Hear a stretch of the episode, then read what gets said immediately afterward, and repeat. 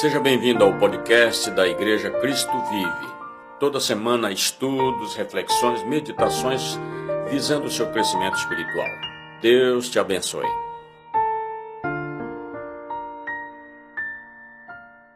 Após participarmos do nosso momento de louvor e adoração, vamos agora transmitir a você a palavra de Deus. Eu, mas antes disso, eu quero agradecer todas aquelas pessoas que têm nos auxiliado produção dos vídeos, no som, na música, é, as parcerias que nós temos é, podido aqui executar. Né?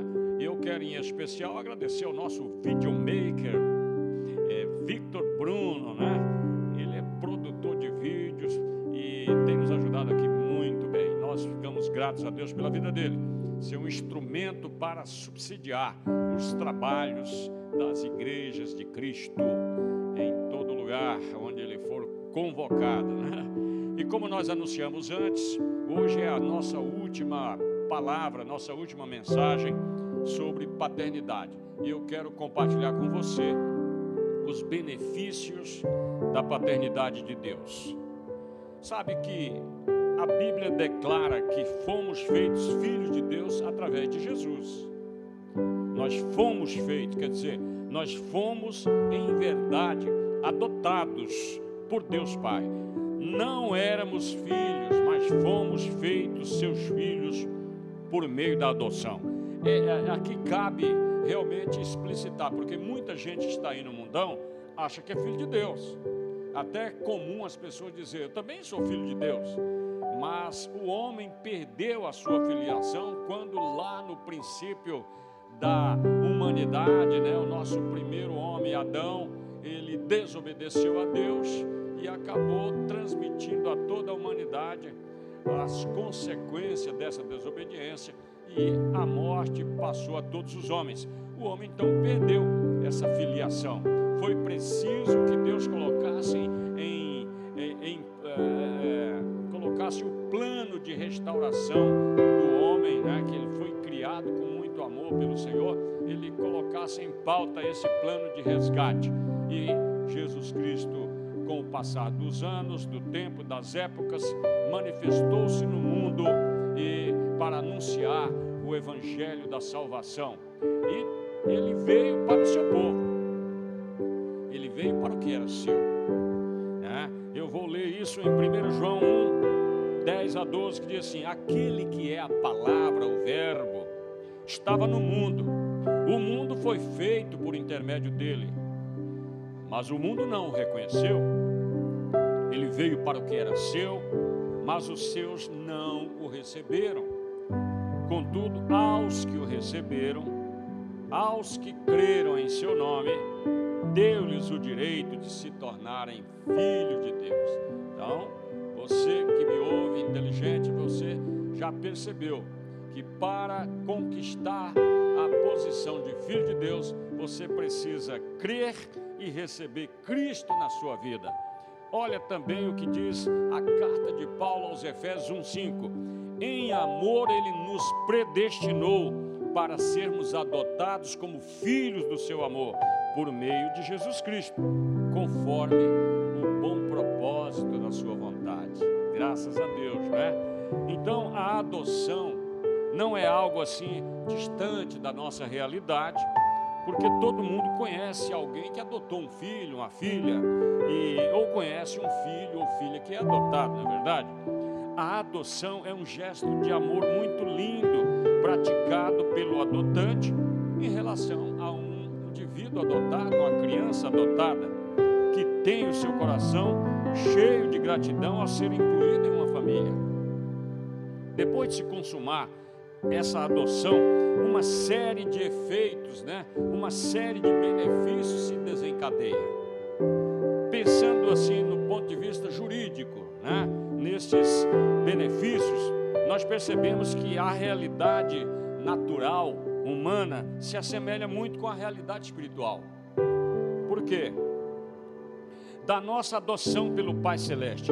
A adoção aqui no plano humano, ela se dá através de uma decisão judicial que, segundo a lei, no caso brasileiro, atribui a situação de filho ao adotado.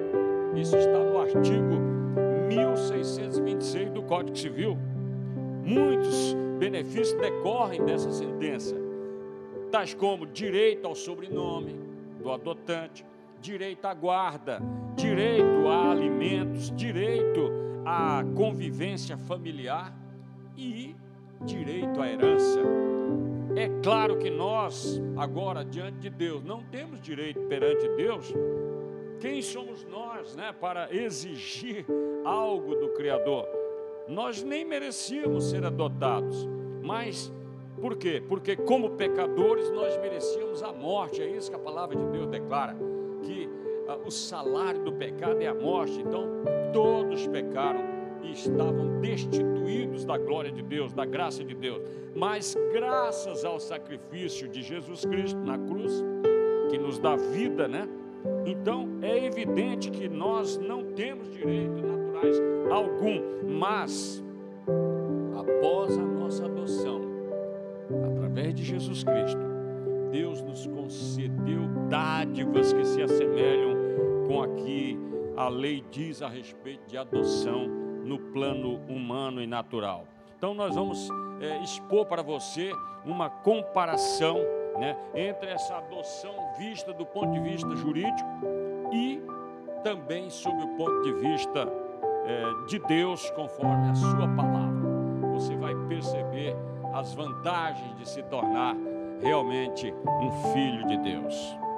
Por essa razão, citando aí Efésios 3, 14 e 15. É, por essa razão, ajoelho-me diante do Pai, o qual recebe o nome toda a família nos céus e na terra. Pela lei, um adotado ele, ele tem direito a usar o sobrenome de quem o adotou. Isso vai garantir o reconhecimento público da sua paternidade pois o nome sinaliza uma linhagem e a família de origem. Por exemplo, se o pai tem sobrenome Rocha, vai ter o sobrenome Rocha. Se o pai tem o sobrenome Souza, o filho vai ter o sobrenome Souza. E assim, eu creio que também ao sermos adotados pelo Pai Celeste, nós passamos a ser conhecidos como filhos de Deus. Agora já não nos identificamos mais como filhos de Adão, o primeiro homem, mas como filho de Deus, assim como Jesus era chamado filho de Deus. Então, segundo a lei, a pessoa que é adotada, ela tem também direito à guarda. Isso significa que o pai cuidará do filho adotado e por ele se responsabilizará, como ele faz com seus filhos é, naturais dirigindo todas as questões que diz respeito à vida desse filho adotado. Então, juridicamente, essa guarda que implica em prestar assistência, criar, educar os filhos da mesma maneira que o filho gerado por aquela família, aquele pai. Então, assim acontece também quando o pai nos adota. Ele quer realmente auxiliar, cuidar, proteger nossas vidas, dirigindo todos os nossos passos. Às vezes o Pai também nos corrige. A Bíblia diz que o Senhor ele cuida da vida dos íntegros e a herança deles permanecerá para sempre. Isso está em Salmos 37, 18. E em 1 Pedro 5, 7 diz: lancem sobre ele toda a sua ansiedade, porque Ele tem cuidado de vós. E ainda em Hebreus 12, 7, suportem as dificuldades, recebendo-as como disciplina, porque Deus os trata como filhos. Pois qual o filho que não é disciplinado por seu pai? A criança adotada perante a lei tem também direito a receber alimentos de seu pai, a fim de garantir a sua sobrevivência. Esses alimentos incluem a provisão não só de alimentação, mas também do vestuário, da moradia, todas as necessidades básicas do filho. Por outro lado, nosso Pai eterno também cuida de prover o nosso sustento, os sustentos aos seus filhos adotados por Jesus. E se você quer saber, Presta atenção no que diz o Evangelho de Mateus 6, 30 a 32. Jesus fala: Se Deus veste assim a erva do campo que hoje existe e amanhã é lançada no fogo, não vestirá muito mais a vocês, homens de pequena fé. Portanto, não se preocupe dizendo o que vamos comer, ou o que vamos beber, o que vamos vestir, pois os pagãos é que correm atrás dessas coisas, mas o Pai Celestial sabe que vocês precisam delas. No Salmo 37, 25, o salmista fala: Já fui muito jovem, agora sou velho, mas nunca vi o justo desamparado nem os seus filhos mendigando pão. Então, além disso, pela lei, a adoção dá direito a uma convivência familiar, isto é, o filho tem direito de conviver não somente com os pais que o adotaram, mas também com os parentes desta família, que são a sua família extensiva agora. O objetivo é manter um vínculo de amor, de afeto e o sentimento de pertencimento e inclusão naquela família. Ora, semelhantemente a isso, Deus, o Pai, nos adotou, nos deu o privilégio de termos comunhão, relacionamento, convivência com Ele, com Jesus Cristo, com o Espírito Santo, e Deus honra de chamá-lo de Pai e de chamar Jesus de irmão. Maravilha, né? Glória a Deus. Olha o que diz a carta de Paulo aos Romanos 8,15: Pois vocês não receberam um espírito que os escraviza para novamente temer, mas receberam o espírito que os adota como filhos, por meio do qual clamamos: Abba, Pai. E aí em Hebreus 12, 17 diz: Por essa razão era necessário que ele se tornasse semelhante a seus irmãos em todos os aspectos, para se tornar um sacerdote misericordioso e fiel com relação a Deus e fazer propiciação pelos pecados do povo. E além dessa preciosidade, nós que, que nós não merecemos, o Pai também nos deu alegria de conviver com os demais filhos adotados nossos irmãos na fé, que são a família de Deus. Então é assim, ó. Você pode ir em qualquer lugar da terra, em qualquer nação, e se você se identifica como um cristão, como um seguidor de Jesus, outros cristãos terão o maior prazer de te receber em suas casas, em seus lares, serão hospitaleiros graciosamente, porque o amor de Deus derramado em nossos corações e essa consciência de que somos uma grande família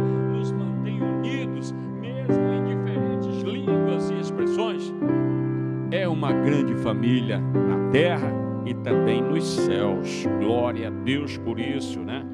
Portanto, Efésios 2,19 declara: vocês já não são mais estrangeiros e nem forasteiros, mas concidadãos dos santos e membros da família de Deus. Olha que privilégio, olha que graça. Olha o que diz também Gálatas 6,10. 6,10. Portanto, enquanto temos oportunidade, façamos o bem a todos, especialmente aos da família da fé. Então, isso hoje acontece. Todas as congregações cristãs têm é, é, projetos sociais para cuidar das pessoas que estão em fragilidade financeira, econômica, social, enfim, várias situações. Portanto, nós temos que fazer o bem a essas pessoas. Nós não podemos, né, aqueles que foram mais abençoados, que situação é, financeira estável, né? Não pode ver um irmãozinho na congregação passando dificuldade, muitas vezes chorando ali porque não tem o recurso para pôr o alimento na mesa, pagar uma conta e tudo. Então a gente precisa ajudar, se sensibilizar com isso, né? Dar a mão, levar as cargas uns dos outros porque aí estaremos provando que somos verdadeiramente filhos de Deus. Precisa saber que nós temos um diferencial, que nós nos amamos, porque o amor de Deus derramado em nossos corações nos constrange a amar o nosso próximo. Ele nos amou primeiro e Jesus ordenou o grande novo mandamento: que vos ameis uns aos outros e levai as cargas uns dos outros. Por fim, então, quando uma pessoa é adotada, ela passa a ter direito à herança do pai. Como sabemos, a herança é sempre deixada para os descendentes. Juridicamente, nós denominamos de sucessão a transferência do patrimônio, que era do autor da herança, o dono, aos seus herdeiros. Quando um pai deixa a herança, seus bens, títulos, recursos saem né, da sua propriedade e vão para os seus filhos. E faz-se um inventário e distribui-se equitativamente para cada um dos filhos, conforme o tamanho da família. No mundo natural, a herança do filho só pode ser recebida quando o pai falece. Mas no mundo espiritual é diferente. A morte não tem mais poder sobre o pai, sobre Deus. Deus é um ser eterno, aleluia. E sua herança é transmitida a nós. Jesus era para ser o único herdeiro de Deus. Né? Porém, ele nos incluiu nesta grande família. Agora nós somos co-herdeiros de Jesus. Nós herdamos ao lado dele a herança transmitida pelo Pai Celestial então, porque agora nós somos filhos de Deus, nós somos também co-herdeiros com Cristo. E eu quero fazer, citar ainda para você três referências bíblicas que reforçam este direito que você conquistou desde o momento que você entregou a sua vida a Cristo e creu na sua obra redentora. 1 Coríntios 8,6 diz: Para nós, porém, há um único Deus, o Pai de quem vêm todas as coisas e para quem vivemos, e um só Senhor, Jesus Cristo, por meio de quem vieram todas as coisas e por meio de quem vivemos. Gálatas 4:7 ah, Assim você já não é mais escravo, mas filho, e por ser filho, Deus também o tornou herdeiro. Quer dizer, então, toda pessoa que está longe de Deus, indiferente à, à obra de Jesus Cristo, ele é um escravo do pecado. E ele não é ainda um filho de Deus. Agora, Romanos 8,17 diz: se somos filhos, então somos herdeiros, herdeiros de Deus e co-herdeiros com Cristo.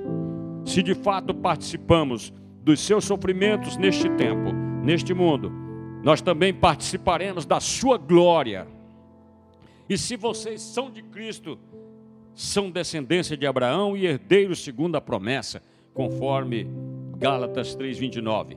E por fim, ele o fez a fim de que, justificado por sua graça, nos tornemos herdeiros, tendo a esperança da vida eterna. Tito 3:7. Veja, quantas dádivas nós recebemos do nosso Pai amado, Senhor e Salvador Jesus Cristo. Por Sua morte na cruz, pela morte de Cristo, nós recebemos a vida e fomos realmente adotados, feitos filhos de Deus.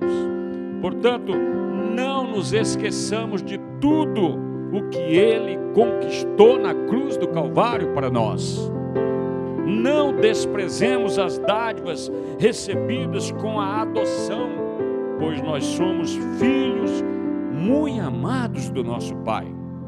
Agora, só nos resta uma coisa, só te resta uma coisa: tomar uma decisão, se apropriar dessa verdade e perseverar até o fim, até o dia em que se cumprirá a palavra do Senhor registrada em Apocalipse 21, 7, que diz assim: O vencedor herdará tudo isso.